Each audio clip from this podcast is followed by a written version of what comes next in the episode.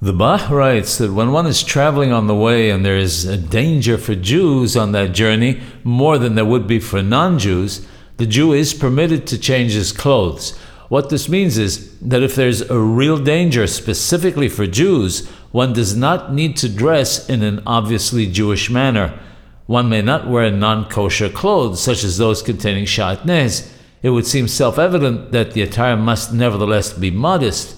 The Shach writes that in his time, all travel was deemed dangerous, and as such, that was the custom they followed when traveling. Obviously, today, not all areas are deemed dangerous, and one should not apply this across the board. However, when traveling to places where there is a specific danger to Jews, one must take all sensible precautions.